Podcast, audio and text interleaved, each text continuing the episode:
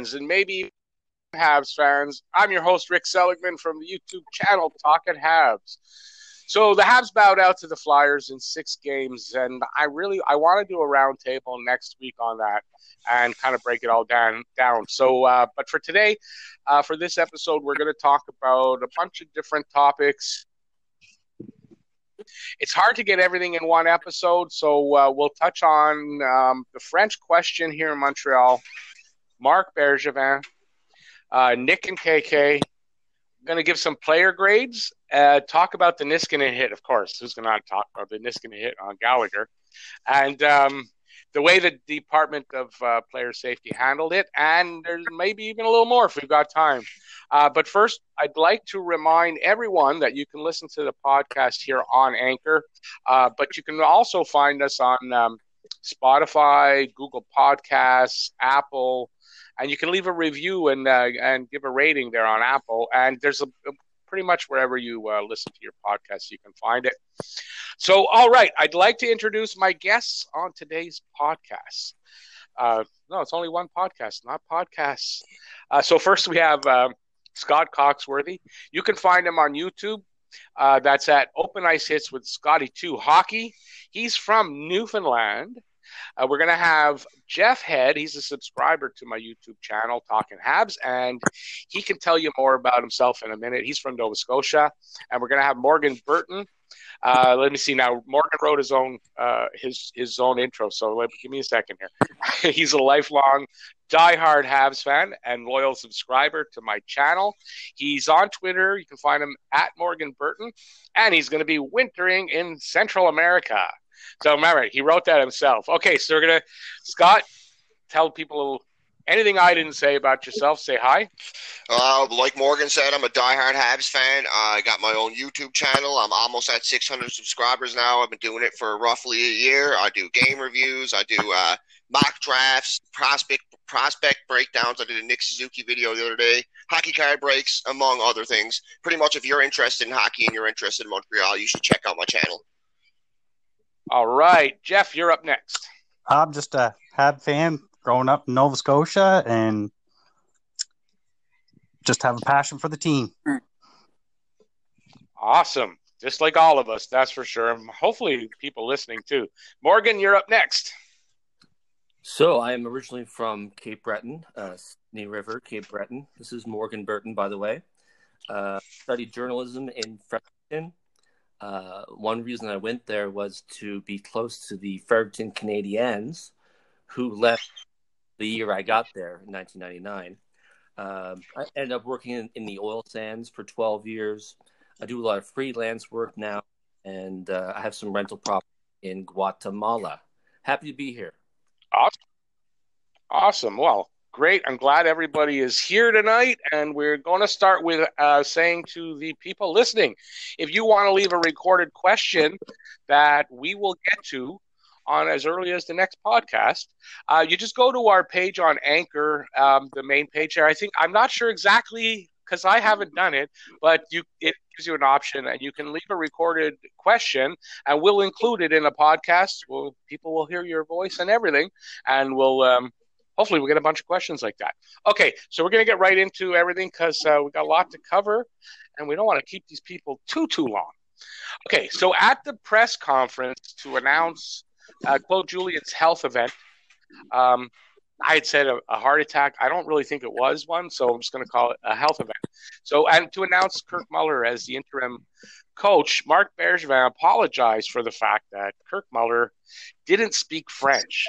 Now, this didn't sit well with me. I even wrote um, something I was going to read in this podcast, but um, I thought about it, and maybe it's just a little too much for it. Um, I don't want to get too political, but this didn't sit well with me. It's been something that's been going on for a long time here, and it was ignored pretty much completely by the by the media. I found I was very disappointed that I didn't see any of the media take this up at all. So, did this bother you guys at all? And um, when it was said, and what is your um, okay? Your oh, okay, that's a different word. What is your opinion about the French question in Montreal? Montreal hockey, and uh, how does it all make? Um, how does it all? How does it make y'all feel? As an English hockey fan? And we'll start with Scott on that one. Uh, to be honest, it doesn't really bother me at all whether the coach speaks French or not because I'm from Newfoundland. I don't speak French myself. I prefer that the coach don't speak French so I don't have to see half the interviews where he's speaking half French, half English. I can see it would piss some fans off in Montreal, some French fans, because it always it almost makes it seem like French fans only want a French coach. But I'm sure there's the majority of Montreal fans out there in Montreal that speak French that don't care whether the guy speaks French, English, Portuguese, whatever he speaks. They just want a winner there. And the way Marc Bergevin is making it sound is he don't care if they're a winner, how good they are. He's not going for the best coach. He's going for the best coach that's bilingual. And I can understand how that would affect Montreal fans, how it would piss them off. But for me personally, it doesn't bother me at all. He can speak whatever he speaks as long as he leads this team to Stanley Cup eventually. That's my opinion on it. Yeah, I tend to agree. I don't really care what the coach speaks. There's translators for that. So I don't know. I'll give you my opinion in a sec. So next up, Morgan, let's give your. I think Scotty might be misunderestimating the passion uh, here in Quebec for French and French culture and the French language. Uh, just as an example, I was at an English comedy show last night on the Boulevard Saint Laurent, and uh, it was in English. And a drunk French man walked by and screamed, "This is Quebec! Speak French!" in French, right? So, although we might be limited with our options, I think it's a necessity in Quebec for the team to have a Quebecois coach. Yeah, but what I have to counter with that one is they want the Quebec fans want a Quebecois coach, but the majority of Montreal fans aren't just in Quebec. If you added up all the English fans, I guarantee you they outweigh the French fans because there's way more Canadian English speaking Canadians in Canada than there is French. There's only one bilingual. Well, there is other like Ottawa. A lot of people speak French and stuff like that. But there's just as many English fans as there is French fans, and I guarantee you they don't care whether the French, whether the coach speaks English, whether he speaks French, whether he speaks whatever language. They just want a winner in Montreal, and by only being able to select bilingual coaches, it it narrows it limits you to what you can pick, and it leaves other coaches out there that could potentially bring you a Stanley Cup. That's just my opinion. I, am in Montreal. I'd like to see winners, but I understand French fans' passion. French fans in Quebec being like, "Oh, this guy's from the mainland. This guy's from wherever he's from BC. We don't want him in Quebec.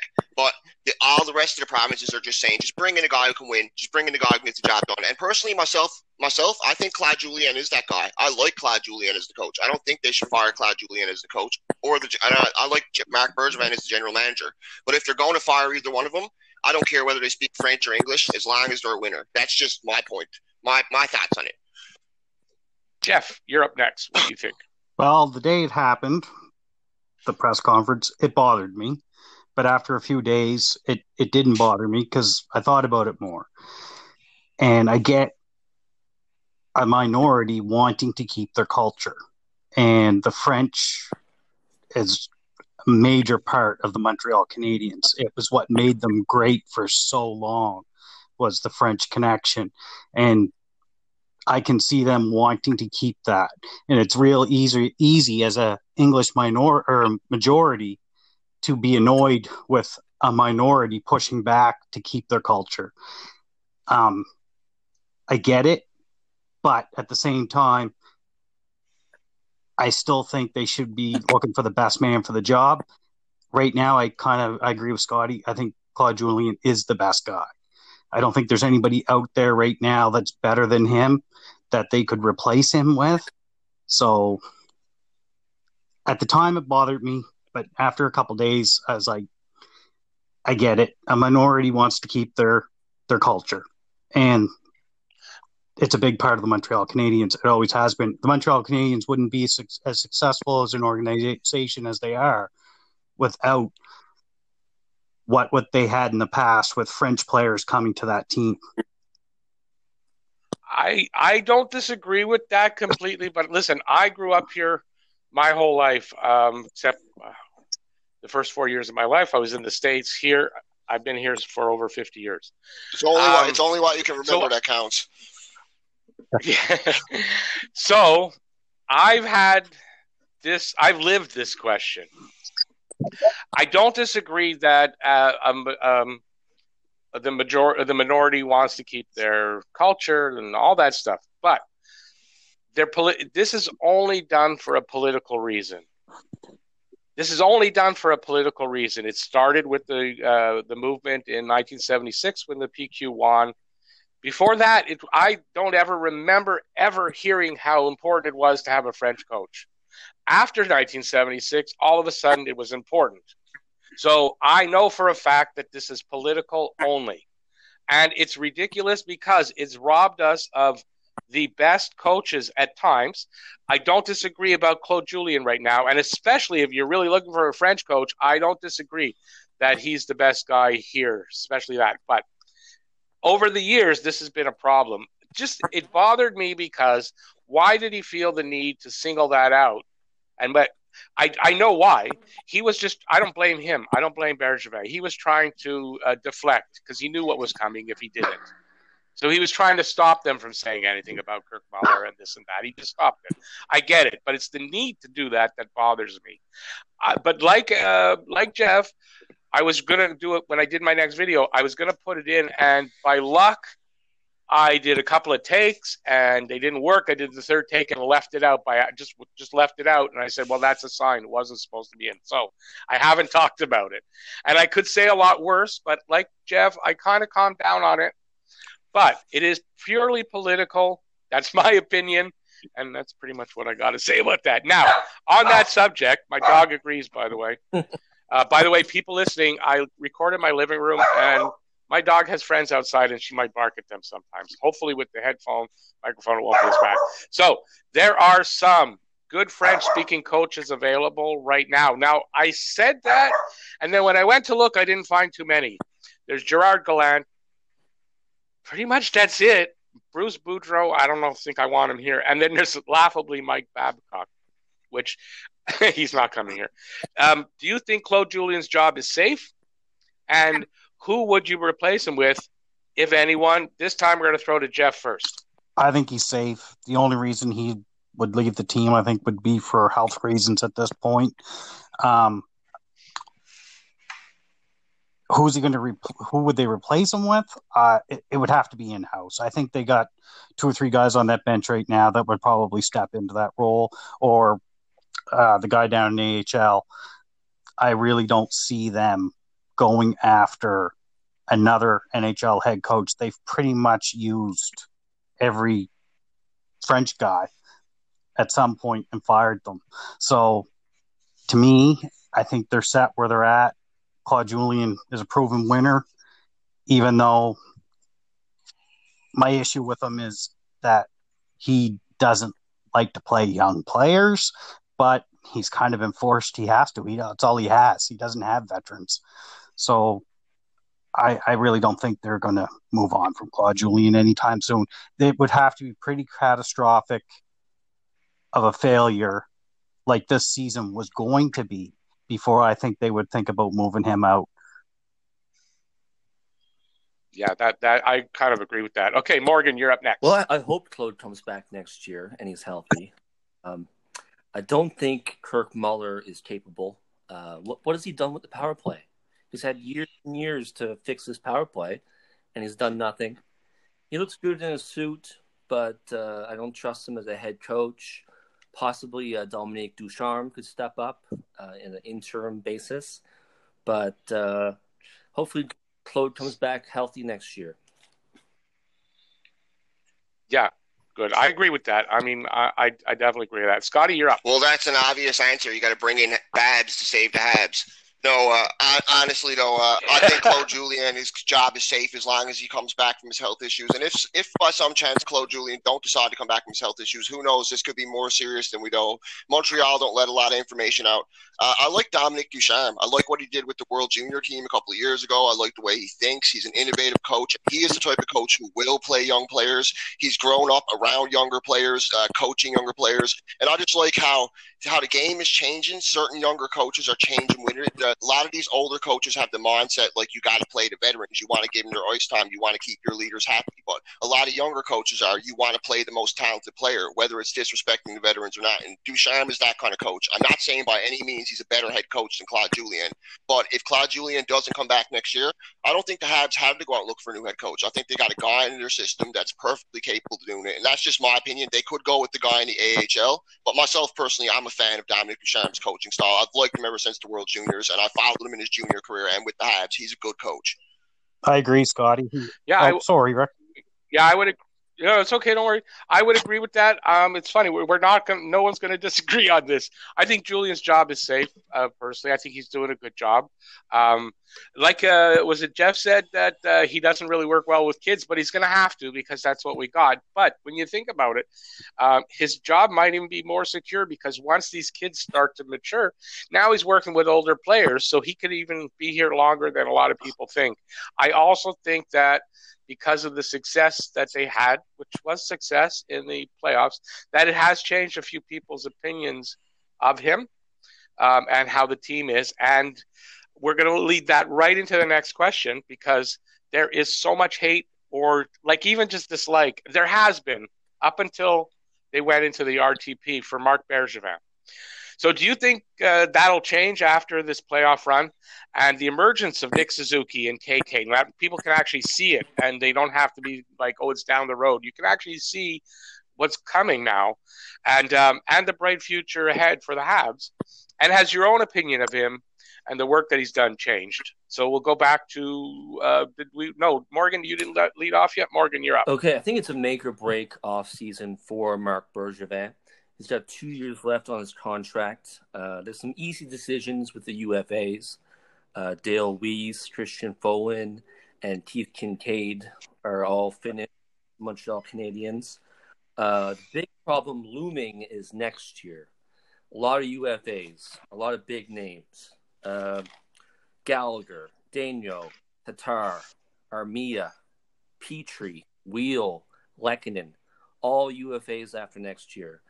That's going to be an issue. Uh, Max Domi, I think we can talk about him. He's got he's an RFA. I don't see him coming back. I don't think he performed well this season. He had terrible playoffs. He could be part of a package deal. But what I expect from Marc Bergevin is a big splash uh, this offseason. And I'm hoping for Patrik Laine to become uh, the fourth Finn on the team and to be that sniper that we desperately need. We got shutouts against Philly. We need a scorer. Caulfield's not ready. Uh, Laine would be a great fit for this team. Uh, Scott, you're up next. Well, when you look at Marc Bergevin, when he came to Montreal, the team he inherited was an older team. They had a good carry. They had Carey Price in net. He was basically covering up for all the team's flaws. Marc Bergevin had to, came into a team he had to fix, and a lot of the hate for Marc Bergevin stems from the Subban trade, from the Pacioretty trade, from the draft picks he's made. But when you actually look at what this guy's done, he's been a good GM. He got Nick Suzuki, Thomas Tatar, and picks for Max Pacioretty. Thomas Tatar has been our leading scorer the past few years. Nick Suzuki's probably going to be our best player for years to come. And I believe that pick turned into Norlinder or another good second round pick. He found Romanov. Norlinder. He found Romanov late in the draft, and Norlinder's looking like a beast in Sweden. He, he drafted Cayden Primeau in the seventh round, and now Cayden Primeau is like a world class goalie prospect. He was one of the, he was the NCAA's top goalie, and Marc Bergevin drafted that guy in the seventh round. He traded Max Domi for Alex Galchenyuk. Everybody said that Habs lost that trade. Everybody said that they lost the Subban Weber trade. Well, what now? Alex Galchenyuk's no longer with the team he got traded to. Weber is still with Montreal, and he's a big part of Montreal. He's their captain. And Alex Galchenyuk is no longer with their team. And Max Domi had 73 points with Montreal. So Marc Bergevin has made a lot of good moves. A lot of criticism for this guy comes from the Subban Weber trade, comes from older moves he made that at the time people were saying, Are you ridiculous? That's a bad trade. You lost that. From his older draft picks, when people say, when he drafted Kotkaniemi, people said he was a bust, but now Kotkaniemi looks like a star in the playoffs. I like Marc Bergevin as a GM. I just think he gets a lot of unfair criticism, and at the time it did seem warranted. But you look at what this guy's done and what it's turned into. Look what he traded. He traded uh, Dale Weise for somebody, and in return he ended up getting Phillip Danault and Romanov back, like for a pick that got him Romanov. So it, it's crazy what he got, what what this guy's done. Yeah, definitely agree. And uh, Jeff, you're up next. Uh, Bergevin, he's uh, he's a guy. He's a character. He's he's he he's the type of person that I think is smart enough to use the people under him, and he is. Um, he's he's listening to his scouts. He he has a keen eye for knowing to evaluating undervalued talent, in my opinion, and that's what he's good at. He's good at finding the role players. The problem that he's taking so much heat for is he has not brought in a big star. Yes, Kotkaniemi and Suzuki look like they're going to be those players, but Kotkaniemi, up until three weeks ago, none of us really thought we were all second guessing that pick. I, I, I, most Hab fans had to be. I know I was. I was like, God, the guy can't stand up. He's falling down all over the place out there. Um, like, I think Kotkaniemi. I think our expectations are still too high on him. I think he can be a good good player. I think he can be a solid player, like a maybe like a Trevor Linden, Shayne Corson type of player. I don't think he's going to be a Matt Sundin or somebody that's going to lead your franchise. Nick Suzuki, on the other hand, I think he he could he could be that type of player. And hey, to get him for Pacioretty, I was never a Pacioretty fan. I, I never never was a fan of that guy. Um, the Max Domi trade that was excellent, but it's also starting to look like it was a flash in the pan as well. But if you can dump them off and get something else of value for him, that's what Bergevin's good at. He, he's good at finding value. And with the cap the way it is and what we're heading into with the cap, I think he's the right guy for the job because he does defer to his to his to the people underneath him. He he listens to them. It's obvious that he does. Timmins is right there by his side at every draft at talking about these prospects constantly. Um, can Bergevin win a cup? That's the part I don't I don't know. I think someone else at some point is going to have to take up the mantle for him. I think he can build a strong team of role players. I don't know if he's if it it's not really even him though. I don't know if the city will ever bring in a superstar that they didn't develop and draft themselves. And that's is that his problem or is that the city's problem? Is that Montreal's problem? I really expect something big this summer, but I expected it last summer too, and we didn't get it. We got Nick Cousins. That was that was our big move last year. Nick Cousins, really. Like, I don't know. Like, it's kind of scary when you think about it. Like, he had all the pieces to be able to move to get something big last year, and he didn't. There was rumors of Laine and there was rumors of a few things, but I don't think there were anything more than just rumors.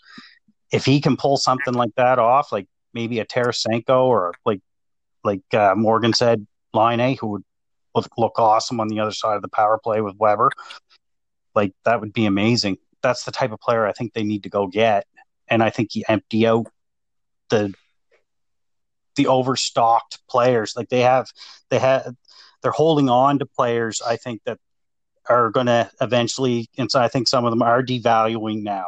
If they had a said, "Hey, Ryan Poehling, maybe we can turn him into a into a star forward like Laine.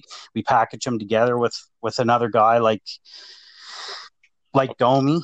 And can I, can I stop you there? Yeah. Because Jeff, can, can I just stop yeah. you there for a sec? We're going to talk about that in the next segment okay. more. You're kind of drifting into something. We're going to talk. That's yeah, no the only reason I'm stopping you is because we're going to probably. I don't want to double talk about it, but because we there is a question that I think that that'll cover. So if you don't mind, because we don't want to go too. Yeah, no problem. So sorry about that, but and the host's job. Okay, I'm just going to give my quick opinion, and then we're going to move on to the next question. So, um, okay, I have an interesting take on something that actually Jeff you said.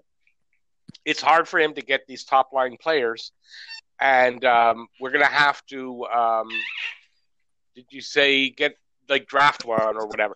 You know, in Montreal, when Montreal's not a winner, you can't get free agents interested to come here.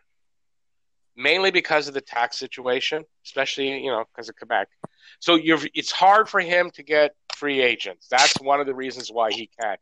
As far as for making trades, it, there could be any number of reasons why he's not pulling those. It could be him. It could be a lot of things. But as far as for free agents, we're not getting them till Montreal starts to, be, to become a winner. And I think we're on the verge of doing that. Now, as far as Marc Bergevin, the question, I'm going to actually now answer the question.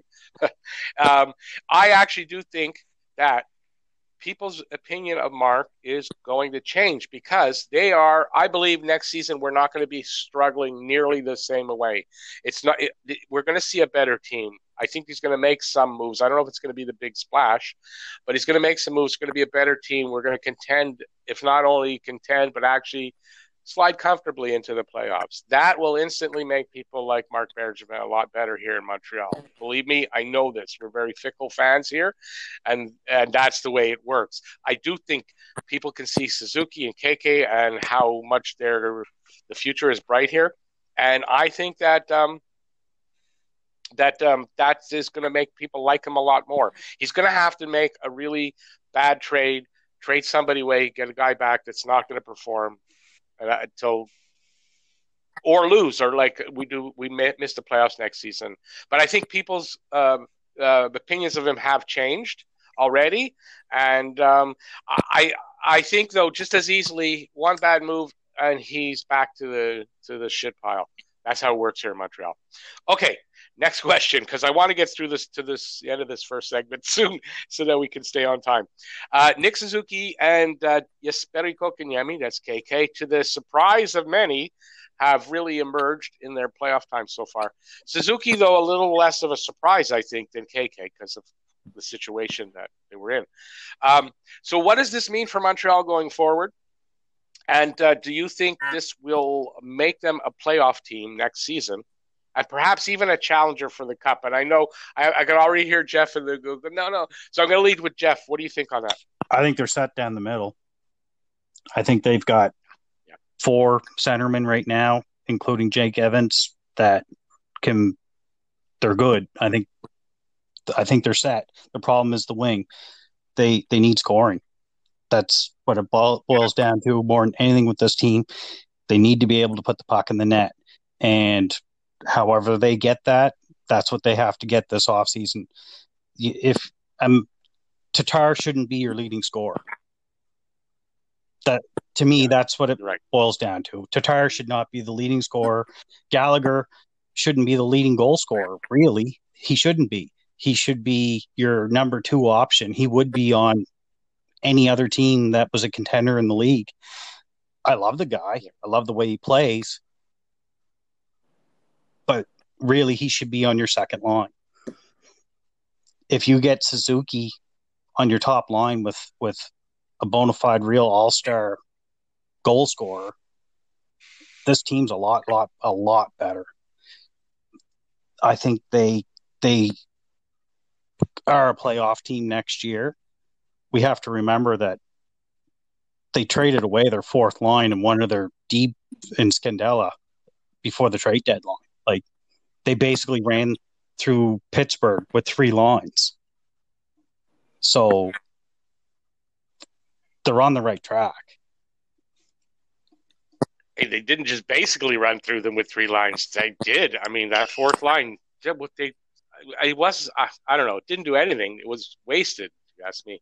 Okay, Morgan, what do you think about this? I think they're going to be a better team next year. Uh, I think they'll make the playoffs, maybe finish fourth to sixth in the conference. It's a solid team. But like Jeff said, we need that sniper, and uh, there's so much parity now in the league, right? Look last. St. Louis was dead in January, and then they won the cup, right? I think as long as they can get in, they can do some damage. If Price is standing on his head, if everybody's healthy, I mean, I think they they should have beat Philadelphia. Uh, probably would have lost to Tampa Bay in the next round, but this this team can get in and get better and stay healthy, they can do some damage. Definitely agree with that. Uh, Scotty, what do you think?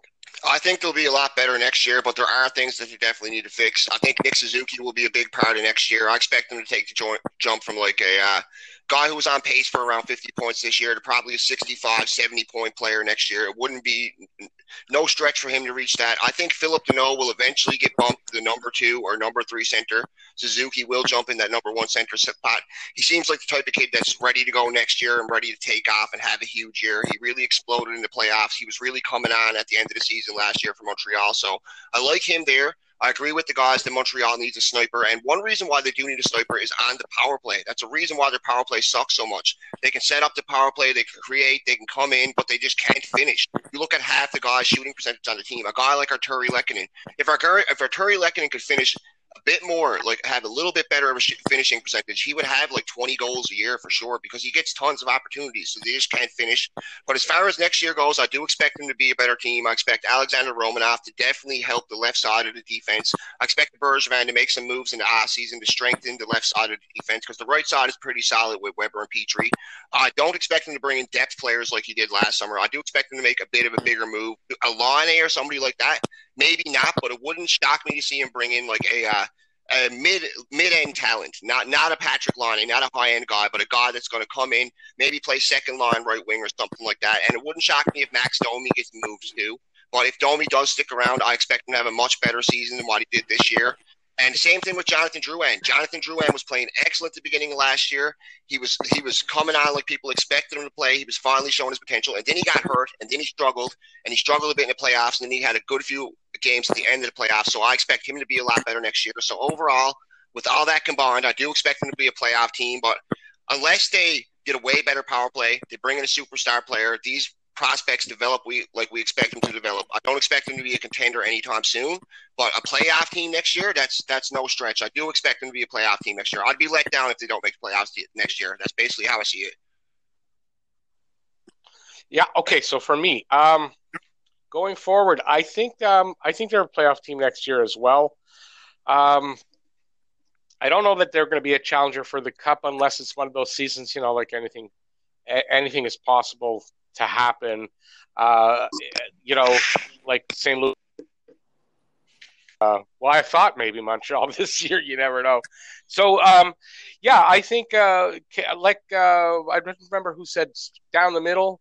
Down the middle, there is it's a different team down the middle now, and we need to go out there and uh, although we'll talk about this, I guess, uh, next segment. But yeah, we got to get some scoring. And uh, yeah, so I'm going to answer the question more directly that I think they'll be a playoff team, but I'm not sure they're a contender or a challenger for the cup just yet. But I don't know if it's way down the road, as Scotty just said. I think in the next couple of years. Okay, last question of this segment. Uh, most playoffs produce a surprise or two, uh, and this year's no different.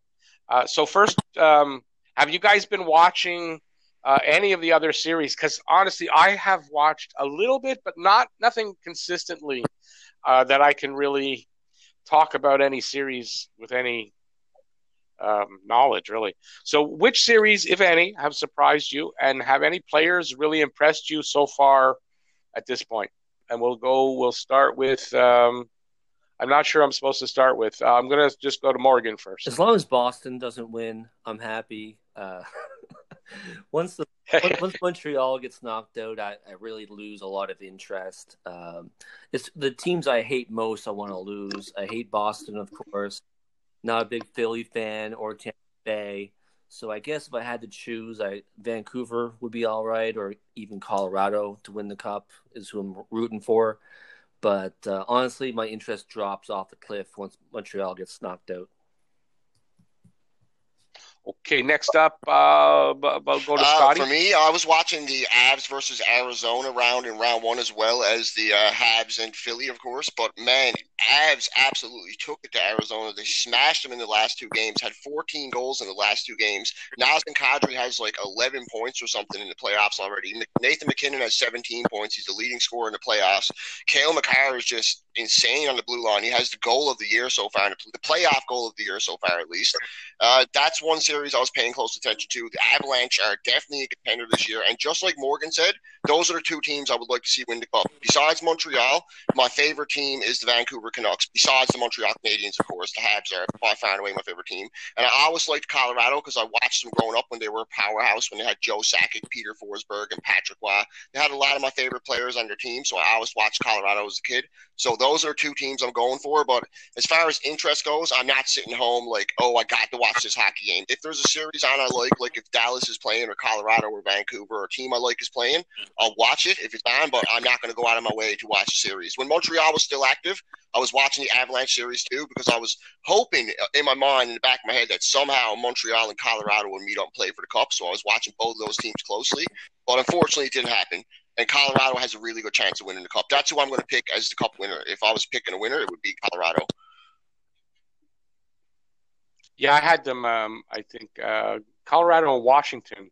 Okay, so next up, uh, Jeff. Hello, Jeff. Okay. Uh, yep, Jeff, you're you're up. my interest has dropped big time. I I think I overdosed on hockey for the last two weeks, but I don't want I, I don't want to root against Vancouver because I really love how that team was built, and I think it's the template for the Montreal Canadiens. Like you, you got it, that's the template.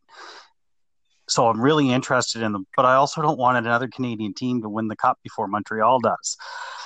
So the Avalanche, I, I root for just because of Nathan MacKinnon. He's from an hour and a half up the road, so that's I kind of pay attention to him. And as far as I, I don't want to see the Bruins win. I don't. I, I hate the way they play hockey. My pick to win the cup last year, my two teams were the Avalanche and the Islanders. It didn't work out last year.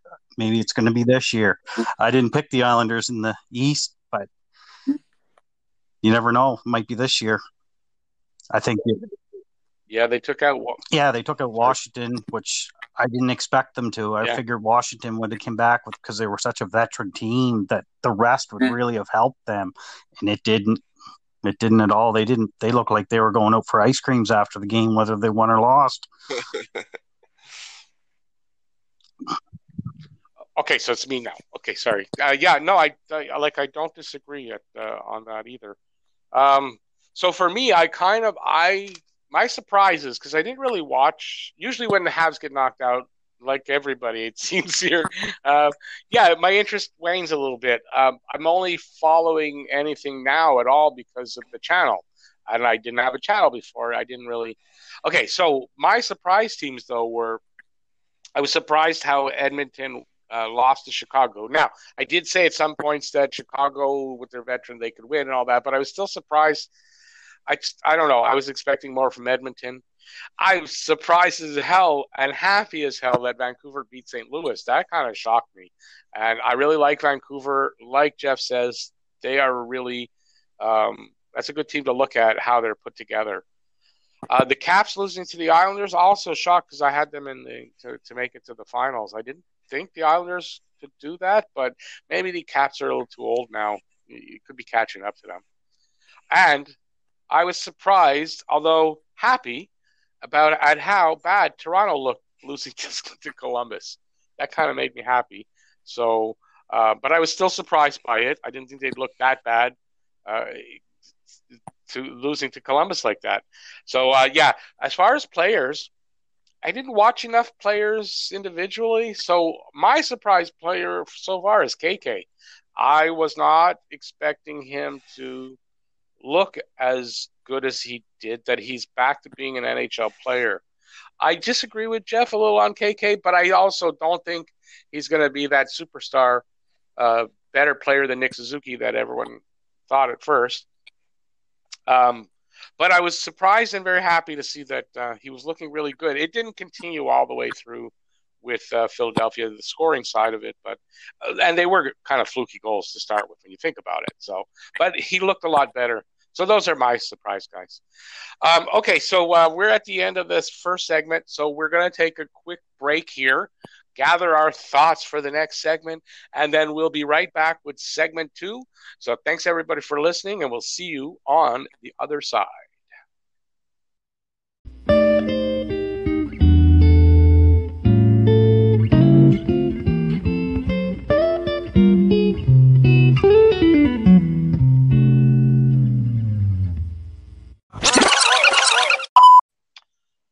Everybody. So we're back from our break. Uh, we're just waiting for everybody to get in the room. Just waiting on Morgan. So we're going to start off in the break with a little bit. Uh, I guess it's a little bit lighter than what we were talking about first. So still, Morgan's not back in here. Uh, we're going to talk about grading some of the Habs players for the 2019-20 season, and we'll include the um, return to play as part of that upgrading. Good, Morgan's in. So uh, Morgan, you missed that. We're going to do the grading part, uh, give them some grades for the um, the past season, including the return to play. So uh, we're gonna we got ten names here. You can just give um you know a grade for it if you want to add a little bit into it, and then we'll we'll go through everybody and we'll move on. So first one up here is Carey Price, and we're going to start with. I know he's his favorite player. Scott, what do you think? Uh, for Carey Price, I honestly didn't give Price the best grade. Uh, in 58 games played, he only had 27 wins, 25 losses, six overtime losses, which which doesn't surprise me because of the team that was in front of him. I wasn't sure what to expect of Montreal this year. I didn't guarantee that there would be a playoff team by any means. But his goals against is 2.79. His save percentage is down below a 910. He did have four shutouts. And it's just the unreliability of Price this season. He had months where he was great, where he put up over a 920 save percentage the entire month he stole games for us. He posted shutouts, and then he had a couple games where he let in five, six in a row, and he had stretches where he was having four or five game stretches where he was letting in five goals per game. That's just not like Carey Price. The consistent Carey Price wasn't there, so I had to give him a B. It kills me to give Carey Price a B. Pretty much every other year besides 27 to 18 of his career, I would have gave this guy an A. But I got to give him a B this year. I, I wasn't impressed, and like Rick said, I'm his biggest fan. Okay, next did you, up. Did you Jeff. pick that up well? My my my earpiece was my my No. my mouthpiece was up on my ear. Yeah, it didn't come in well, but you're much better now, so it's cool. Okay, Jeff. Uh, did I say Jeff? Jeff, you're up. I agree with everything Scotty just said. I gave him a B also. Um, it was it was a shaky year because the defense was so shaky, but there was a lot of games where you were left going, "What the hell is happening out there?" Like, but I'll add a plus to it and give him a B plus because he was absolutely outstanding in that playing round and in this series against Philly. Even the goals that I thought were soft when you saw the replay, it was like, oh well, it went off a leg or it went off a stick. I don't think Philadelphia scored a clean goal on him in in that whole series. So I'll, I'll give him a B plus just because of what he did in the play-in round and and against Philadelphia. Morgan, you're next. I go. I have to say B minus. I was not impressed with Carey Price this year. Those eight game losing streaks. Uh, granted, he didn't have a solid backup that he could depend on. I mean, Lindgren didn't look too great. Primeau, I think, is our future. And uh, to be honest, I think that he looked lost sometimes, giving up some huge rebounds, way out of position a lot. And uh, this might be controversial, but I hope that same way Marc Andre Fleury went to Vegas, Carey Price goes to the Seattle Kraken. next. That is controversial. Very controversial. Definitely. Okay, so for me, I will go with the B plus because um, I was going with a B. I thought maybe A minus, and I said, you know, because he really was so impressive in the return to play. I mean, it was really a dominating performance. Like Jeff said, uh, there was barely a clean goal scored against him, and if you take away the ones that went in off uh, deflections off his own players and the Chiarot piling in on top of him, interfering with him, he basically gave up what three goals. So yeah, so uh, it makes up for a lot of it. So I'm going to go with a B plus on that. Okay, next up, Ben Chiarot, and we'll lead off this time with uh, with Jeff. I gave him a B plus. I didn't think he was going to be as good as he was. I thought he was a B player before he even got to Montreal. So I'll give him a plus because he was asked to do something that he doesn't normally do, and he just played really well with Shea Weber. I think that that that was a smart move to move him up, but it seemed like they were very reluctant to leave it that way. they always seem to want to move someone else back into that spot when it was working quite well with those two players. I, the guy, like I said, he, he did a little bit better than I thought he would. So yeah, B plus. Morgan. I thought he had a rough start. Finished strong, and he looked really good in the playoffs alongside Weber. Big, solid body. Uh, I think he's he's a great player. I'm gonna give him a A minus. And uh, Scott, uh, I'll give Chiarot. I was going to give Chiarot a B, but factoring in these playoffs, I'm going to give him a B minus because overall he did have a good first play-in round, but he hurt Montreal a lot in this in this first playoff round. Not in the playoff, not in the playing round, but against Philadelphia, he hurt Montreal, Montreal a lot. A few pucks went in off him. He was terrible in front of Carey Price. He was fouling into Carey Price. But as far as the regular season goes, I would have gave him like a B plus or an A, but I'm going to average it out and give him a B. He did have 21 points in the regular season, which is tying his career high in Winnipeg, and he did it in less games in Montreal. He was a plus five. He ended up working his way up to the top line. Uh, he was solid in the regular season in front of Price and in the playing round, but man, in the Philadelphia round, he was killing me. Three or four pucks went in off him, like were caused goals by him. He was falling into Carey Price, and uh, I think he hurt the Habs more than he helped the Habs in that Philly series, myself personally. So for that, I'm going to have to give him a B. If he had to play well in this series as well, I definitely would have gave him an A because I was really impressed with his regular season. But uh, he, in the playoffs, I was just so frustrated with Chiarot at many different times. Okay, I'm going to go with an A. I'm a little more generous, I guess. Um, he, he, definitely was better than I would have thought coming into the season. And um, yeah, I guess I'll forgive a little bit of the against the Flyers. He was making more mistakes and things like that. But I guess so were some of the other players as far as that not interfering necessarily with Price, but you know, getting in the way of the shots and causing those deflections. But I'm going to go with an A there. So next up is Weber, and uh, Morgan leads off on this one.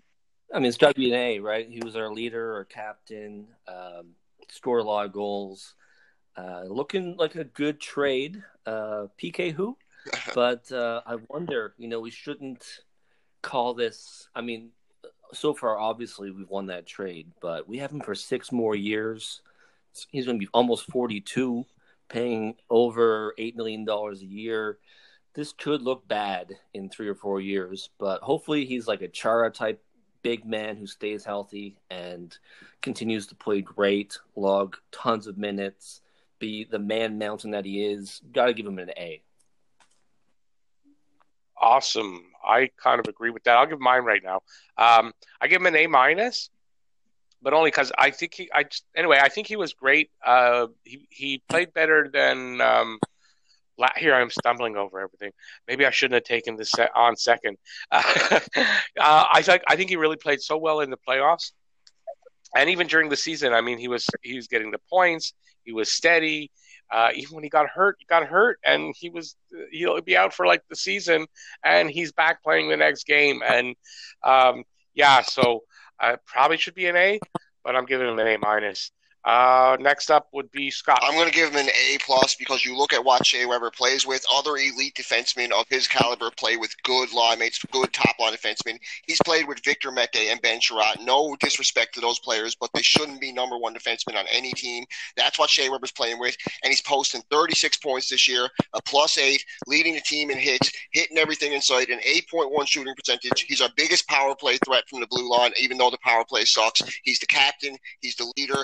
Every every single game he shows up. Every player should uh, reflect his work ethic. And for me, he gets an A plus all around. I love Shea Weber. If he had better line mates, he would be even more awesome than what he already is, which is absolutely awesome. Jeff, you're up next. I gave him an A, and the only reason it's not an A plus is because of the injuries. If he could stay on the ice more, then I, he'd be an A plus. But I think you're always going to be concerned with injuries with him from now on. And the fact that he came back after he was supposed to be out, like that was he he was trying to drag the Montreal Canadiens to the playoffs. I th- he's a solid A. Yeah, yeah, he definitely did try. That's for sure. Okay, so next is uh, Xavier Ouellet, and Scott will lead you off on that. Uh, we didn't say Ouellet? We didn't get a real big sample size of Ouellet. He only played 12 games this year. He had two points. I like Ouellet's speed. I like his battle. I like how he jumps in on the rush sometimes, and stuff like that. There are things I like about his game, but we didn't really see a lot of Xavier Ouellet. He only played 12 games for Montreal this year. He was good in the playoff games he did play. I liked what I seen from him for a depth defenseman. So for that, I'm going to give him a C. Okay, next up, uh, Jeff. I didn't even give him a, a, grade because I gave him an incomplete. I just didn't see enough of the guy. Okay, fair enough. Uh, Morgan. I'll go C minus. I mean, he's, he's an RFA this year. I don't think we're going to offer him another contract. We've got a bit of a logjam on defense coming up this season. Uh, top four spots are taken. Fifth spot, I like Romanov. And then the sixth spot is a big competition with Fleury, Juulsen, Brook, Leskinen. I don't see him being a part of the, of the Montreal Canadiens' future. I'll give him a C minus. He looked okay in, in the playoffs. Um, yeah, no, I, I don't see him. I just thought I'd throw him in here for somebody different so we don't just talk about the same old people all the time. But I agree. I don't think he has a future here. I'm more generous than everybody. I'm giving him a B only because in the uh, return to play, he played a little better than I really thought he would. Uh, he, I, I was he just played better than I thought he would. He handled it uh, okay. That's the best I would say. Like better than I would think Folan or somebody like that would have handled it. So that's why I gave him a B. So that's it. Okay, next up, uh, Ryan Poehling, and um, I think we're starting with Jeff on that one. Big fat F. He started a fat F. He he started out the season yeah. with a bad attitude, and he just never became. Now the expectations because of his four goal premiere set him up for failure as well. But I just his attitude at the first of the year when he didn't make the team and then he got hurt and I, he just he didn't impress me anytime he was on the ice. Yeah, I gotta agree with that. Um, Morgan. Yeah, same thing. Big F. I mean, we should have sold high on this guy in the off season, right? But um, he didn't do well in Laval. He had 13 points in 36 games, only five goals. Bad attitude, big fat F. Scotty. Yeah, um, I'm not going to give him an F. I'm going to give him a D minus. Poehling was a bit overrated coming in uh, offensively, anyways. He was never really a big offensive threat in the NCAA. He had that breakout performance in the World Juniors where he won the MVP, and he had a hat trick in his first game in the NHL last season for Montreal. So everybody expected huge things from this kid.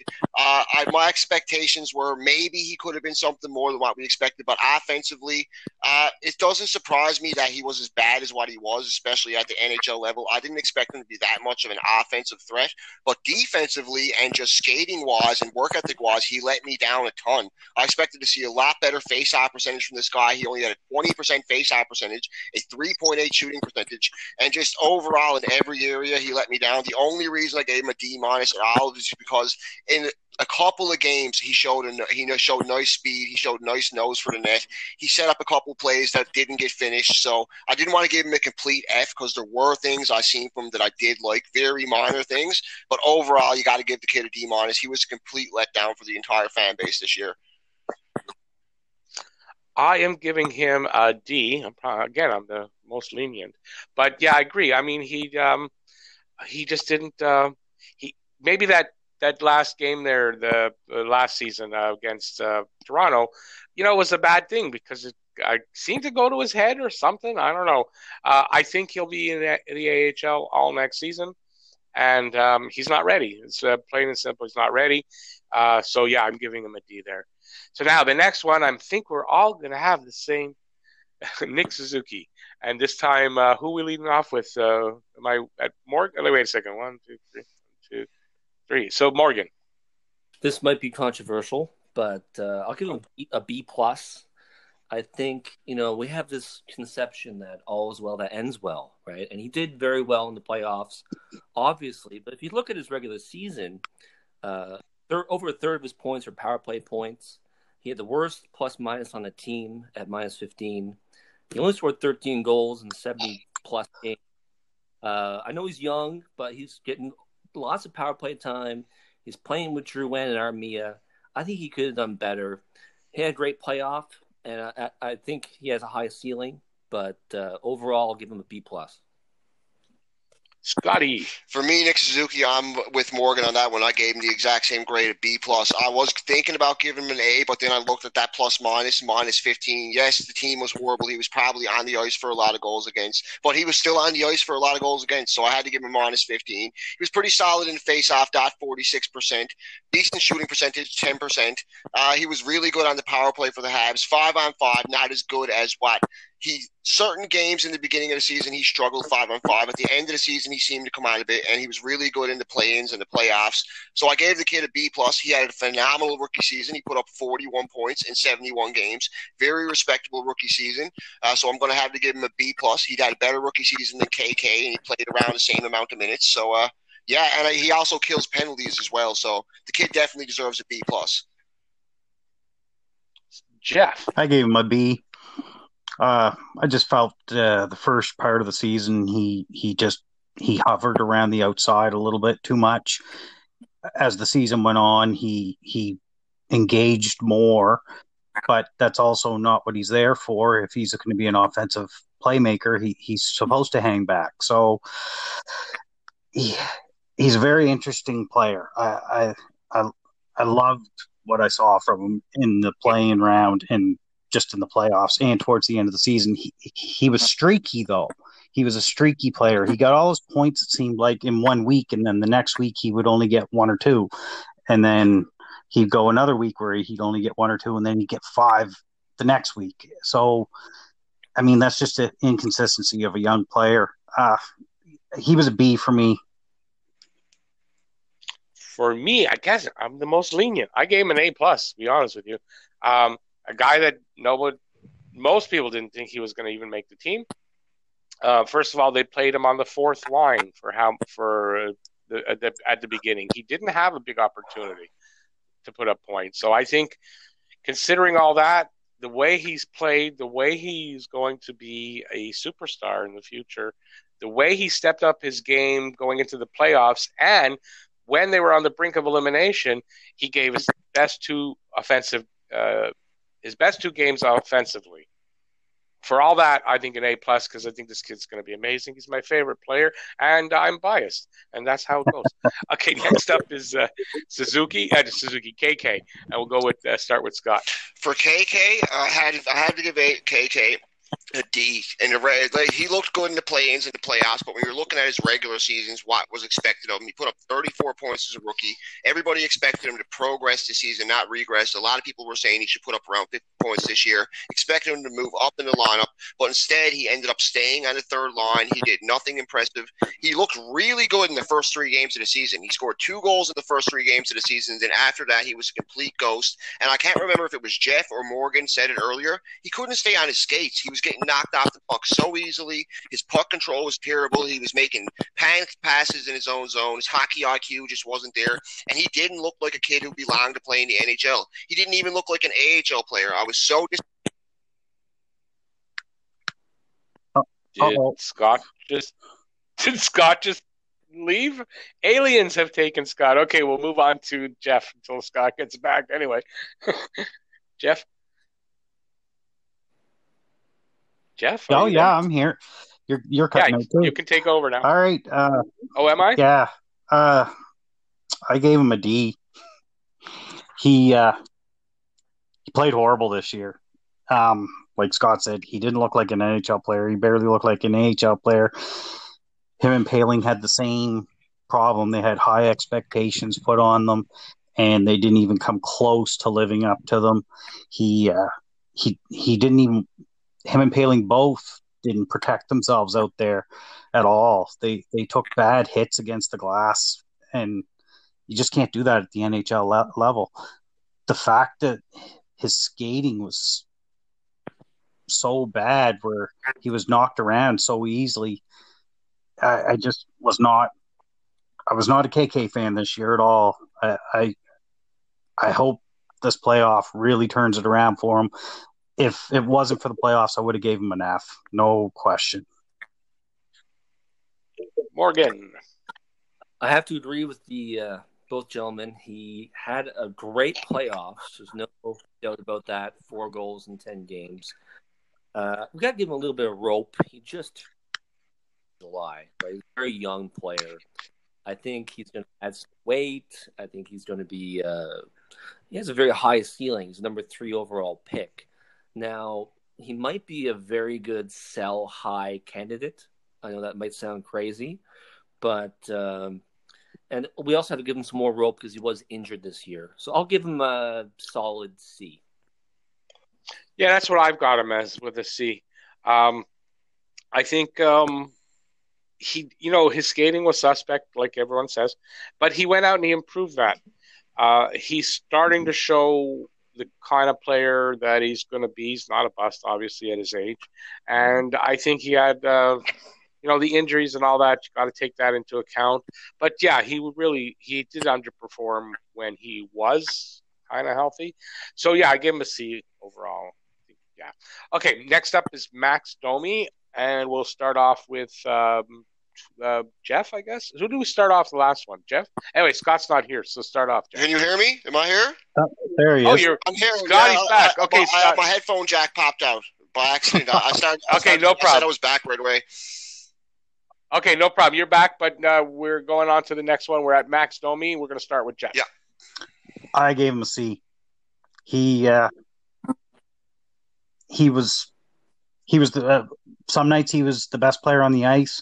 Some nights it was like he was out there playing against his own teammates. Just he's an emotional player, and sometimes I just feel like he's out there for himself, and it bothers me. Um, I just wish the guy would shoot. He doesn't shoot he I, and if playing center is that important to him then I, he's to me he's not even he's not top three center on the team right now not with kk and suzuki playing the way they played in the playoffs um so if he's unwilling to move up to a wing i, I think I just think he, he was a big disappointment this year. I really do. It's it's too bad because I think the city really could have embraced this kid, and I think he I think he's on his way out. Yeah, I know what you're doing. That for another episode because that just came up today. Uh, Morgan. I mean, he was our third leading scorer in the regular season. Um, he had terrible playoffs. My God, he looked so Yeah. bad. He should have stayed home for the playoffs. That uh, kind of season a little bit. But he did have 44 points, 17 goals. Uh, I'll give him a B minus. Okay, it's Scott. For me, I gave Max Domi a C. Uh, like Jeff said, one thing that draws me crazy about Domi that he did in his first season. One thing I noticed about him his first season when he had the opportunity to shoot, he shot and he scored a lot of goals last season because of that. And there's so many opportunities where you see this guy in front of the net where he has a good shooting opportunity. I know he has a good shot. I know he can score. He has a better percentage of shooting and scoring than what he does passing, and he'll pass the puck off. And he does stupid things like take dumb penalties. He'll be behind the net and he'll be undisciplined and he'll be about to break up a scrum and he'll lean off and punch somebody in the face and get a five minute penalty or get a two minute penalty. And it hurts the team. It it's hurt the team a lot this year. They've lost games because of Max Domi penalties. And for me, it just let me down a lot this season. He wasn't the player he was in his first season. The chemistry be him, between him and Drouin that was there in the first year just isn't there anymore. And uh, I got to give Max Domi a C. It kills me to say it. I was really expecting him to be a big part of the Habs this year. I was expecting him to up his game, reach around 70 points a game. I even said it in my prediction video earlier in the season, and uh, it just didn't pan out. Yeah, I agree. Uh, I gave him a C plus though, but um, yeah, he, he was just so unimpressive in the uh, in the playoffs and uh, very disappointing. And uh, yeah, not shooting enough. He needs to shoot more. And yeah, I mean, there's some new information out that I don't know if we want to get into here. Don't really have time, but uh, yeah, Max Domi's future in Montreal seems to be suddenly like out of nowhere in doubt. So kind of weird. Um, next up, Jake Evans, and we'll start with Morgan on that one. I'm to steal a page from Jeff's book and give him an incomplete. I think he only played about uh, 10 or 12 games this year for us, 13 games. Um, and he's getting, you know, fourth line minutes, seven, eight minutes a game. I thought he looked pretty decent in the playoffs, actually, but he's a fringe player. Uh, he does score considerably well in the AHL. I see him as like a Laval taxi squad type player if there's an injury, but I don't think he's going to be uh, a regular NHL player. Scotty, It feels like this kid has been in the Habs system forever. He hasn't even he hasn't been a prospect that long, but it just feels like he's been in the AHL forever, and he's just been up and down. Hello. what happened there? Do you hear? Who do we, We lose? lost Scotty. I think We lost. We lost Scotty again. Okay, well that's that. That's the beauty of the the uh, tech world. It doesn't always work. He must have hit a button on his phone, so he's gonna be he's out for the rest Oh, of the that's too bad. Okay, He's making uh, us look good. He's got all the stats. I, I know. okay, so Jeff, you're up next. Then. I, I actually gave I did give him a grade, but I agree with Morgan. It, it is an incomplete, but from what I did see of him, I gave him a B. He uh, he was pretty impressive, and he brings exactly what they need on the fourth line. A big guy that doesn't make too many mistakes, and he he filled that role perfectly, as far as I can tell, when he got the opportunities. But like Scotty said, it, it seems like he's been with us forever, and we're what did he play? Did you say more than ten games, twelve games, something like that? So Yeah. it, it it for as long as he's been in the system, and him finally just starting to get a shot now, I, I think it's something for this kid to build on. I really do. Yeah, I agree. I gave him a B plus. Uh, I like him. I think uh, he's got some size. Um, it might have taken him so long to get here because he is was a seventh round draft pick. So I think a seventh round draft pick getting there to where he might even just maybe he's just a fourth line center, but I think that's pretty impressive. But I like his size. I like the fact that there's some offense to his game. That's for sure. And I think he could eventually uh, depending how he plays over the next few years, maybe even uh, stick around and move up in the lineup. You never know. But I, I like what he brought in the little time that he played here uh, this year. But yeah, I like it. I give him a B plus. Next up is the the last one, um, and probably the most um, I don't know guy that's hated the most uh, right now, Jonathan Drouin, and we'll start with. Um, uh, I don't know who. Uh, I think we'll start with Jeff on that one because I don't know where we were. Uh, I gave him a C plus. It could be a B just from his last two games, but it just seems like Drouin shows up when Drouin wants to show up, and he reminds me of Kovalev in a way that Kovalev had all the talent in the world, but only played when he wanted to be played. Drouin isn't quite. It's not like he doesn't want to play. I just think sometimes he doesn't have an idea what's going on out there. I think he just gets confused of what's going on on the ice, and I think teams can really, with their defensive scheme against him, can really mess him up. I, I just, he's got all kinds of talent. He's he's the best player, best looking guy in practice. Doesn't just always translate to the ice for him during a game. I think Yeah, exactly. I think Drouin can be an excellent second or third option on this team, and I don't see him going anywhere. I think they will be keeping him. He he could he could he'd be your uh, an A player if he wasn't in Montreal and he was on the second or third line in in Tampa Bay still. right. Yeah, I know. Yeah, I agree. I think I um. Okay, well, I'll let Morgan, Morgan go first. Actually, sorry, Morgan. Well, Drouin's probably the most uh, frustrating player to watch. Uh, I think we all know he does have some skill. Uh, he did lose a lot of games this year. If he had played a full season, he would have had 21 goals, about 45 points. Not what you're expecting. Uh, we forget that you know he bas- basically got ran out of Tampa Bay. Yzerman wouldn't play him. Um, of course, it was a bad trade. Uh, and at 5.5 million for the next three three years, he's basically untradeable. Uh, he is a Quebecois, which helps the team a bit, I guess. But um, overall, very frustrating season. Uh, he had a decent playoff. He got a lot, a lot of secondary assists. I noticed um, six assists in ten games plus one goal. So I'm gonna give uh, Drouin a D. Okay. Uh, I gave him a B. I thought he got started to get better there. There were a couple of really nice. Uh, he had some really nice moves uh, that were coming along in the last couple of games. So I, I gave him that. At the beginning of the season, he was really good. He was doing everything that he should be, the player we wanted to see. He gets hurt, comes back, and he looks like the other player again. So, yeah, frustration. You can look up frustration in the dictionary, and I think his picture might be there.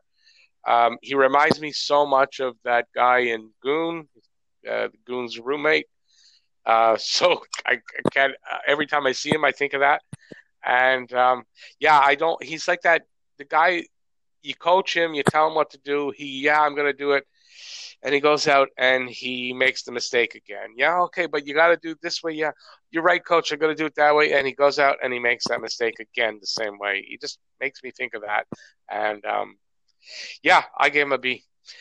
Okay, we're off that five. That took. I, I just want to make one actually. more point about Drouin. Sure. He kills their entry into the zone with those drop passes. I just yeah. it drives me nuts how much he does it. And the fact that he made one in the second last game, set up Suzuki, I think it was. It's like, oh, you made one for 30. Does that mean we're going to go another 29 before you, you like it just drives me crazy. Yeah. he has that way about him to do that. Okay, let's see if we can get these next two in. Well, without Scotty, we might be getting them faster. Okay, in order for Montreal to move forward into contender status, there will have to be changes made to the roster, without a doubt. So, first off, what areas of the roster would you target this offseason? Um, who would you move out over the next two to three years? And I don't know if we have enough time. I'm going to ask this to Jeff. Does anyone have any trade proposals worked out? Um, so, in the interest of trying to keep this a little, this is going longer than I thought on this segment, eh, a little shorter. Uh, we'll start with uh, Morgan on this on this one. Well, team needs scoring, right? It's pretty obvious. I think our core D is solid with Chiarot, Weber, Kulak Kulak looked great, I thought, in the playoffs, and Petry. Um, and plus, we got Romanov coming up and Brook. So I think we could, um, if we could snag some scoring, uh, possibly trade Byron, who was injured a lot this year, uh, maybe move Lehkonen. Uh, I think we need to up. We need a sniper, right? We need a Laine type player. Maybe sell high on uh, Kotkaniemi and trying to get uh, Laine in here. Uh, another proposal. I know this sounds crazy, but uh, Carey Price, ten point five million dollars a year for the next six years. I think that Primeau can handle the load. I think it's time to consider trading Carey Price, uh, possibly to the Seattle Kraken. Is my conspiracy theory. Uh, close, that's close to his home, right? He lives lives in Lower True. Mainland, BC. So, um, also one more thing they need a backup. Uh, Kinkaid was a disaster, right? I've heard a rumor that uh, Corey Crawford, who's from Chateauguay, uh, wants to finish his career with the Montreal Canadiens. He would look really good in a Montreal Canadiens jersey as a solid backup. Give Carey some some more time off. I mean, he plays way too much. Uh, that's something that uh, actually the market is pretty full for UFA goalies. Uh, we got Craig Anderson, uh, Ryan Miller, Cam Talbot, Brian Elliott, the aforementioned Corey Crawford, local boy. Uh, those are just a couple ideas I have for the next couple seasons. Awesome. Jeff, you're up. wow, trade Carey Price. that's a move you make when you're that's your last season as GM. Um, I, I, I can't see that happening. The only way I could see Price leaving is if they could somehow bring in Marc Andre Fleury. That'd be both the only way I could see Price leaving town. Um, I mean, yeah, eventually he will. He's I, it's not going to happen in the next two or three years. I don't think it. I'd be shocked if it did. Um, I think you, you got to move out. You got to decide what you're doing. We can't keep stockpiling young talent. You got to decide who you're giving the opportunity to, who you think deserves the opportunity, and then you package those young players and a couple of those second round picks or whatever, and you go after and you get a guy like Tarasenko or Laine or something. You you you got to give the other team something that it's not going to hurt them too bad. I, I think a player like Lehkonen is a player you keep because he doesn't hurt you. He doesn't help on the offensive side, but he doesn't hurt you out there. Um, yeah, like we really got to get Tatar off the first line. He's a great player, but he's he's he shouldn't be the team's leading scorer. Um, as far as trades, I mean, most of the guys that I would want to target, it seems like they're going to be locked up. Like I know Rick really wanted Anthony Mantha. He'd look great here. I, I don't think Detroit's going to let him go, and we're not going to give up a ton to get him because we're kind of building at the same time as as Detroit is. So you got to find this a team that's really aged out and is looking for youth because that's all we can really provide to any other team is youth. Uh, other than like a guy like Tatar or Domi, those are guys that maybe change the scenery for Domi might be why you get move him out, but you're selling low on him. Um, Tatar, you you move him out because is he really going to be worth the money he's going to want, and is he going to be as good in a year or two after he signs that contract? I, I think that's that's the dilemma. This team has always been kind of stuck in that limbo of the middle, and it's hard to get out of it, especially when you make the playoffs semi frequently, or when you do, you mess yourself out of a ninth round pick and end up with a 16th round pick or 16th pick, sorry, not round. Um, those kind of things add up after a few years because you're not you're you're, you're you got to take a little more risk at the draft than you normally would if you're picking higher. Um. I, I I think they really got to seriously go after a Laine and you pretty much give Winnipeg whatever it is they want. You make sure you keep Kotkaniemi, you make sure you keep Suzuki, and you see what else you can do with it. If it means giving up a few first round picks for for the next couple years, I think I think Montreal has to do that, especially if they think they're a playoff team. Those first round picks are going to be 25th, 24th, right? I know a lot of people are. I know Rick isn't a big fan of the uh, going after the uh, RFAs. If you can get a Matt Barzal or a player like that, but then maybe then you have to move out Kotkaniemi if you get a player like that because I think center wise, I think we're okay. I don't think we're great. I think we're okay. Awesome. Okay, my turn.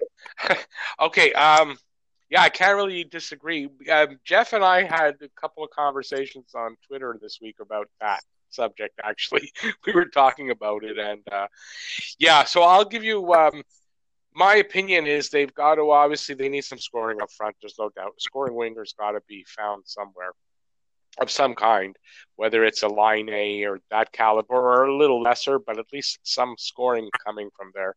I think they've got to definitely address the backup goalie situation.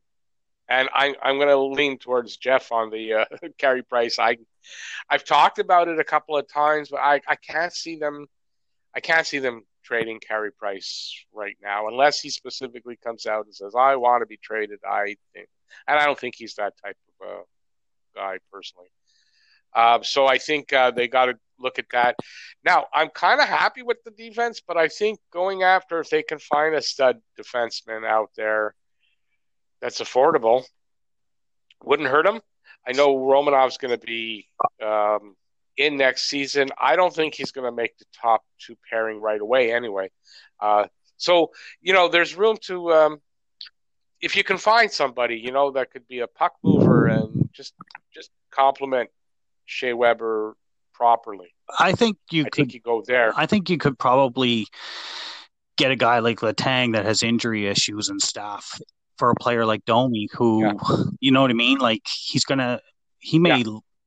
if he's going to Pittsburgh, he knows his best opportunity on that team would be to play on the wing with Crosby or Malkin, right? They're going to get him paid.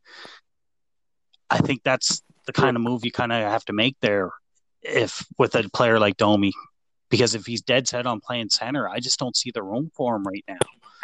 No, and everything I just heard today, I kind of think that might have something to do with how it goes too. You never know. Um, so as far as move, who to move out, I don't think. Uh, I think you guys pretty much handle. I don't know if I can uh, add anything to that. Um, trade proposals. Only thing I like um, dealing with teams. I think they should look to deal with teams that are up against the cap that need to move contracts. So I've been talking about Alex Killorn. Yeah, he's not that sniper, I don't think, but I think there's a lot more scoring in him than he's been able to show in Tampa because he doesn't get that type of um, that type of uh, ice time and that um, you know he's not counted on to be that big scorer. But I think there's more in him there. I like Killorn, kind of targeted him.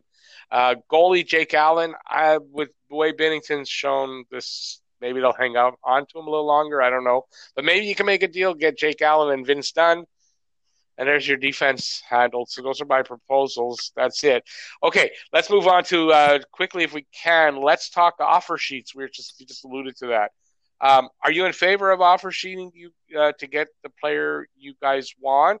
Um, and if so, do you have any targets in mind? I'll go with um, uh, I don't know who did I start with last time. I'm going to go with um, Jeff this time. I, if I'm wrong, I'm sorry, but that's we'll go that. I think you do whatever you got to do to get a star player, uh, especially with the cap going to be the way it is for the next couple years with this COVID stuff. If you have the opportunity to get a young player because he's an RFA, you take the shot. Draft picks, whatever. Montreal's not in a position right now where they have to worry about first round picks. If they think they are a playoff team, then those first round picks are going to be in the 20s, hopefully 31st or 32nd when Seattle gets in here. I, you got to go for it, in my opinion. Price and Weber deserve an honest shot with with quality players on the ice in front of them. That's just my opinion. True. And they proved Gallagher too. They proved what they're willing to do this year with this play in and everything else. They literally drug that team with everything they had. I think you've got to give them a fair shot. And if it means an RFA, then it's an RFA. Yeah, makes sense. Uh, Morgan? Morgan. Did we lose Morgan? No, I'm here. Sorry. oh, you're up next. I'm not a fan of these offer sheets. I mean, do they ever really work?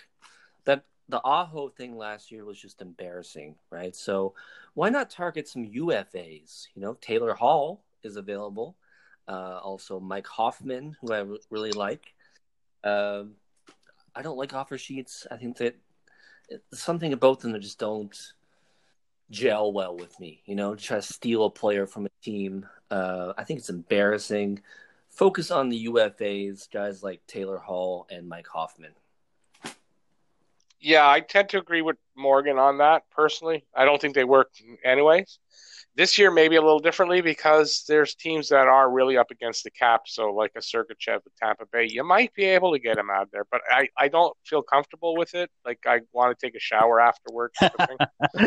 so, that's my opinion of offer sheets, really. Just, but I don't disagree with Jeff either that sometimes, you know, you got to do what you got to do to get the player you need. Well, it's the fact that Montreal just can never seem to get these guys in free agency, right?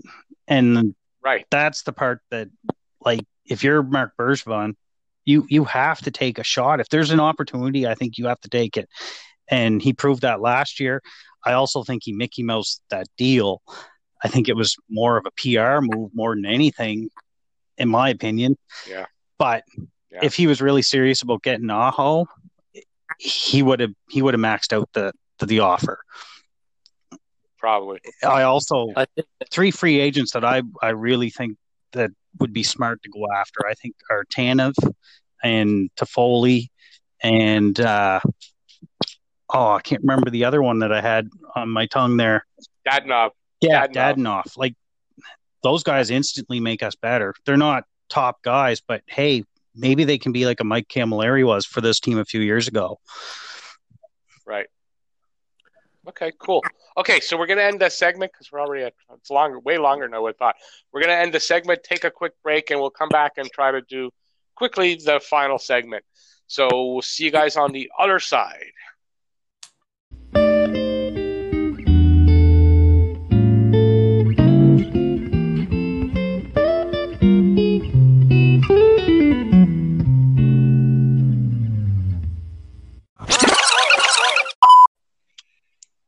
Right, we're back from the final segment of the podcast. Okay, I think we just got waiting for for Morgan to get back in here. So we're going to start talking soon about the um, the one thing I guess everybody listening to the podcast is probably waiting for us to talk about, and that's the Niskanen hit. There's Morgan. All right, so Morgan's in. So okay, so that uh, Niskanen hit on Brendan Gallagher was brutal, as everybody has seen it, I'm sure, many times. I think there was a point I was watching it on Twitter and watching it over and over again. Okay, so what's your guys' opinion? Dirty or accidental? Do you agree or disagree with the suspension? Um, and why, I guess? And uh, how many games would you have given him? And the Department of Safety, uh, player safety, is basically a joke, in my opinion, here in the NHL. Um, how do you feel about it, and what, if any, changes would you like to see? Jeff, you had some points you wanted to make on the players' union and fines, uh, if I'm correct. So I'm going to lead with Jeff. Well, I'm probably going to be the unpopular guy here. Um, I thought the way Gallagher was playing that game, something like that was going to happen. Do I think he intentionally targeted him in the head? No, I don't. Um, the player has done things like this before, maybe once or twice. I don't think he's a dirty player though. Um, but Gallagher kind of brings that out in people. I'm not saying he was asking for it, but in a way I am. Um, Gallagher was a little out of control that night. When it comes to the suspension and the fine and all that, I, I didn't think it was enough. If you cause an injury like that and that player's out for the series, then then that player should be out for the series. The the the perpetrator he should have been suspended for the if there was a game seven he shouldn't have been able to play. Um, as far as the fine and everything, well, this is the players' union and stuff. They don't want their players getting fined, and they also don't want their players getting suspended. So the players' union is is not is going to agree with the NHL when it comes to this stuff on things because they don't want the players don't want to be suspended and they don't want to pay fines either. So it's like a catch 22 when it comes to this stuff. It's real easy to sit on your couch and say, oh, he should get 10 games or seven games or five games. The players don't want that either. So when it comes down to player safety, the players play just as big a role and their union plays just as big a role in that as the league does. And I think as fans, we forget that sometimes. Those guys are out there awesome, and they're yeah, making money. They don't want to be paying. That's true. They don't want to be paying it out in fines, and they don't want to be missing games. This is true. Morgan, what do you think? I don't know what it is, but I mean, Gallagher gets so much abuse every game. He must be full of bruises. He never gets any penalties called against him, right? Um, I don't know if it's his mouth. I know he's pretty yappy, but it seems like the referees have almost like a personal vendetta against Brendan Gallagher. I don't know why. He's the hardest working player in hockey. Um, I think that the NHL needs to improve overall their safety. And uh, remember back in the 90s, Gretzky always talked about, oh no, uh, Lemieux, sorry, about yeah. grabbing and yeah. how it's ruining hockey. I think that hockey should be more about speed and skill and less about cross checks for the face and all this chippy stuff, right? They should be calling all that a lot more. And uh, you never get that in baseball or basketball, right? So overall, I think the NHL needs to implement some like fundamental changes to the game to make it less about how big and tough you are, and less about fighting. You know, fighting's way down, and more about skill and speed. So guys like Cole Caufield can uh, excel. Uh, I was just looking at a video of Caufield being interviewed by Gallagher uh, on draft day. Oh yeah, Gall- I saw that. Gallagher looked huge next mm. to Cole Caufield, right? Oh. kid is small, very small, and I wonder if he can have any success in the NHL if there's that much chippiness going forward. Good point. Scott, what do you think? Um, as far as the Gallagher hit, it did. It, I don't know if he intentionally meant to like break his jaw, but it did look like he put a lot into it. It, did, it didn't look like he targeted the head. It looked like he hit him because Gallagher's a shorter player. I didn't think he meant to hit him in the head, but the fact is, he did hit him in the head. He did break his jaw. I didn't like the fact that he only got one game. Just like Jeff said, if the if the player's out for the series, that player should at least be out for the series. Gallagher was probably going to get miss, miss more than a series because he would have had to leave the bubble to get surgery. He would have had to in. He wouldn't have been able to be around a team for a while. So even if Gallagher did miss this Philadelphia series, and Montreal did have to win the Philadelphia series, Gallagher probably would have missed the next series because of this too. So Habs lost their leading goal scorer, like their best goal scorer, and all this guy got was one game for it. So I don't like that. As far as the NHL handing out fines and stuff like that, I don't look a lot into that stuff. That's not something I focus on myself. I'm, I'm more so like watching hockey and talking about prospects and game reviews and reviewing my team and stuff like that. But uh, I don't really have a, a lot of beef with the player safety, but when it comes to this situation, I don't like the fact that they only gave Niskanen one game. I thought for sure he was going to get the series, like the next two games suspension. Uh, I thought that would have been fair. The fact that they gave him one game and the Habs had Gallagher out for the series, I didn't like that at all. And Gostisbehere, who replaced him in the in the game that he was out of, actually played well for Philadelphia in that elimination game. He did actually, and they were thinking that he wouldn't, but he actually. I thought did. that was going to help the Habs. Okay. Yeah, me too. That's what they were saying. So yeah. Okay, so my opinion was it dirty or accidental? I don't. I mean, okay, I think it's inherently dirty because it was a cross check. So right away, I think right you can't say, well, it was. It's it's it's an, an illegal check. So right away, that's a little dirty. But did he mean to get him in the jaw? No. He meant to hurt him. I though. think that he meant to hurt him. He meant to hurt him. It's a cross check. There's no doubt he meant to hurt him, but I don't think he meant to break his jaw and get him in the jaw. So I'll I'll give that. But one game suspension, that's bullshit. That's total bullshit. And like you guys said, Gallagher's out the rest of it. It was just two games the rest of the series. He's out the two games for sure. Um, and I think should have been three, maybe four. Um, as far as the Department of Player Safety, I think the problem inherently right there is that you have goons. Basically, they were goons. They were hockey goons. They're maybe a little better than goons, but not much. And that's the guys that are judging this.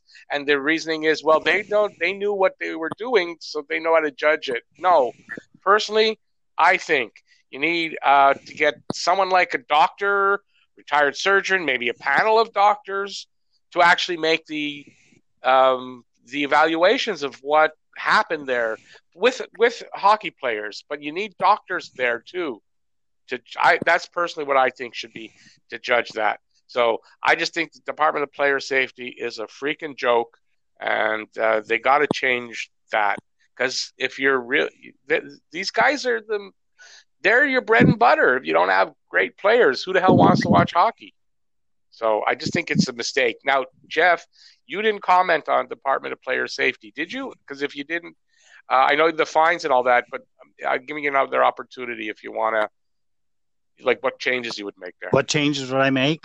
Uh, I think you Yeah. got to leave it out of the players' hands and and the NHL's hands. I think you have to go to an outside type of deal because you've got players, like you said, that used to do this kind of stuff. They're the ones judging it, and they think some of them may think, "Hey, we got a we did way worse than that 15 years ago."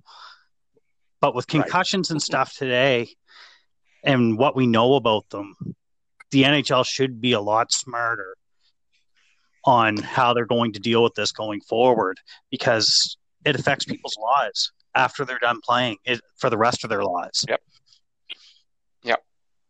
Yeah, hundred percent. I think it, got to they got to take it out of the hands of these players, definitely. Okay, so we're off to our last subject. Finally, we're getting there. Wow. Okay, so uh, so far the bubble's working. There's zero positive tests in the first month, unless there's any tests in the last uh, few days this week. Uh, uh, that, that there's zero positive tests so far. It seems to be a way of getting of completing, like if you have a partially completed season, or doing maybe even a whole season. Although to me, it's still a bit of a stretch because it's a long. That's a lot longer, but it looks like you could do it. So if no fans are allowed next season, Um, how would you guys see them pulling off the 2021, 2020, 2021 season? Um, I'm going to lead on this one. Um, okay, I see them going to an interconference uh, matchups only, so no crossing over conferences. That way, you can keep the same thing. Uh, essentially, is the east east bubble and the west bubble. You may add and you may split that up into two on the east, two on the west. Uh, that would have to be worked out. And I also think there's got to be some way of working in some time off. And I don't know how that would work because it's not like they can take a week off, go and see their family, and come back because that wouldn't work. But they're going to have to at least, even if it's just time off in, in the bubble, a little bit of time away from the game and not on that, you know, that constant being in that pressure or whatever. How I'm not using the right term. So I think they can do it. And I think that's how they would probably go about it. So, what do you guys think? We're going to start with Scott on this one. Um, if there's no fans for next season, it's really going to suck. I don't think the players are going to be into it as much. I don't think the games are going to be as competitive. They're really competitive now because the players know they're going into this bubble. They're away from their families for a amount of time, but at the end of it, they're going to get a Stanley Cup. They only got to play a couple of rounds of hockey, and if they win those rounds, at the end of it, they're rewarded with a Stanley Cup. In the regular season, the reward is you make the playoffs, then you get to play for a Stanley Cup. Are they going to go through an entire regular season in a bubble away from their families? How, are all the teams going to have to go to two hub cities and then go back and forth between the hub cities? How are they going to make it work? And how are the players going to be into it without fans there? Like they can do it for these playoffs. They know there's a Stanley Cup at the end of it, and the way the NHL has it, they have the goal horn and all that, and it sounds like there's fans in the building when they score and all that stuff. But over an 82 game season, it gets taxing throughout the season. The fans are what motivate a lot of these players. They want to do it for their team. They want to do it for the city they play for, and, and it's just not going to be there. It's just not going to be the same hockey without fans in the building.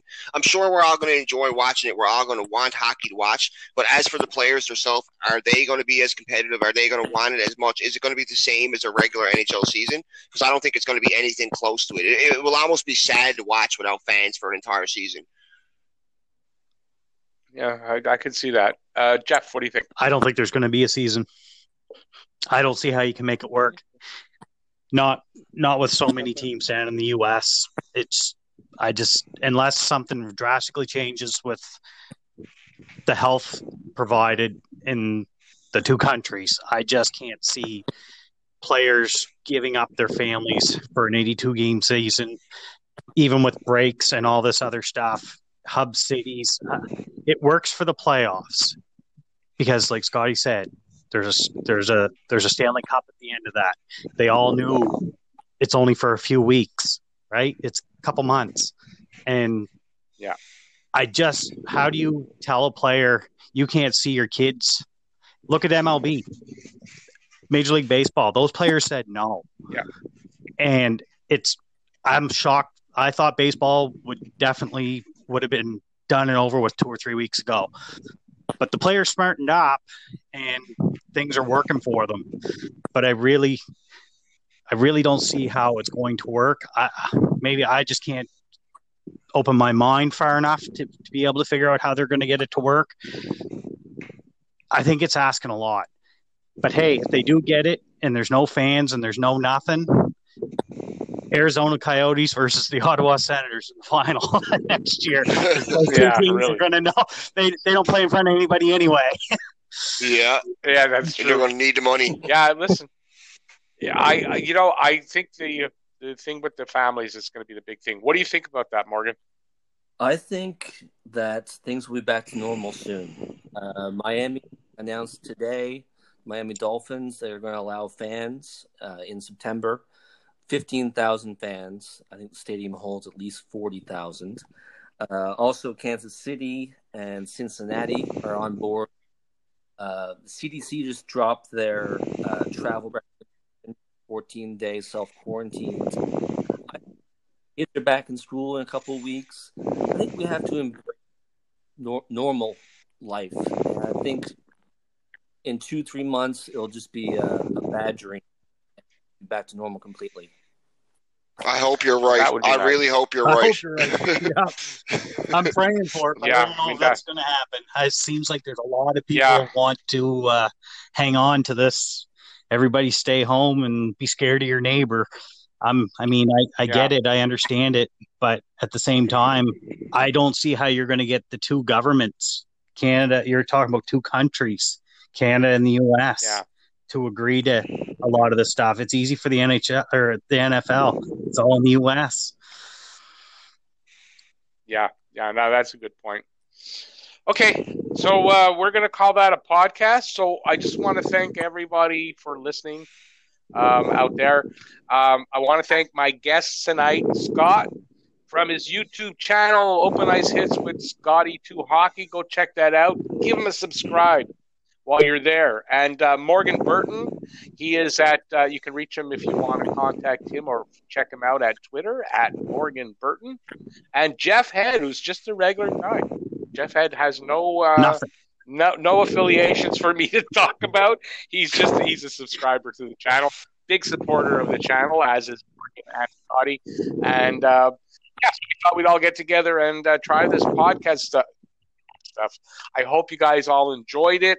Uh, we'll be back, uh, if not all of us, uh, some part of all of us, or something. Uh, we'll be back next week with uh, some, um, well, like I wrote here, some of all these guys uh, with some new stuff to talk about. I would actually like to do a roundtable breakdown, um, maybe the um, of the postseason.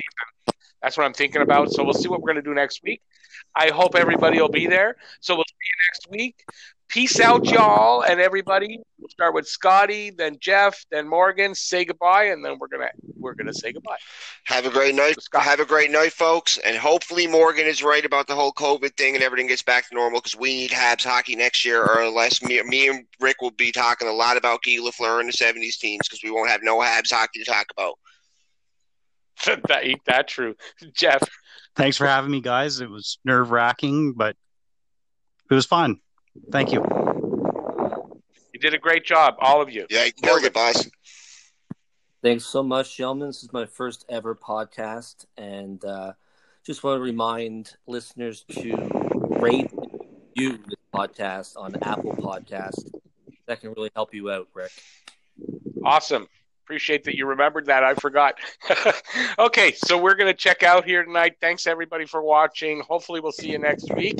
Peace out, y'all, and have a great week. Bye, everybody.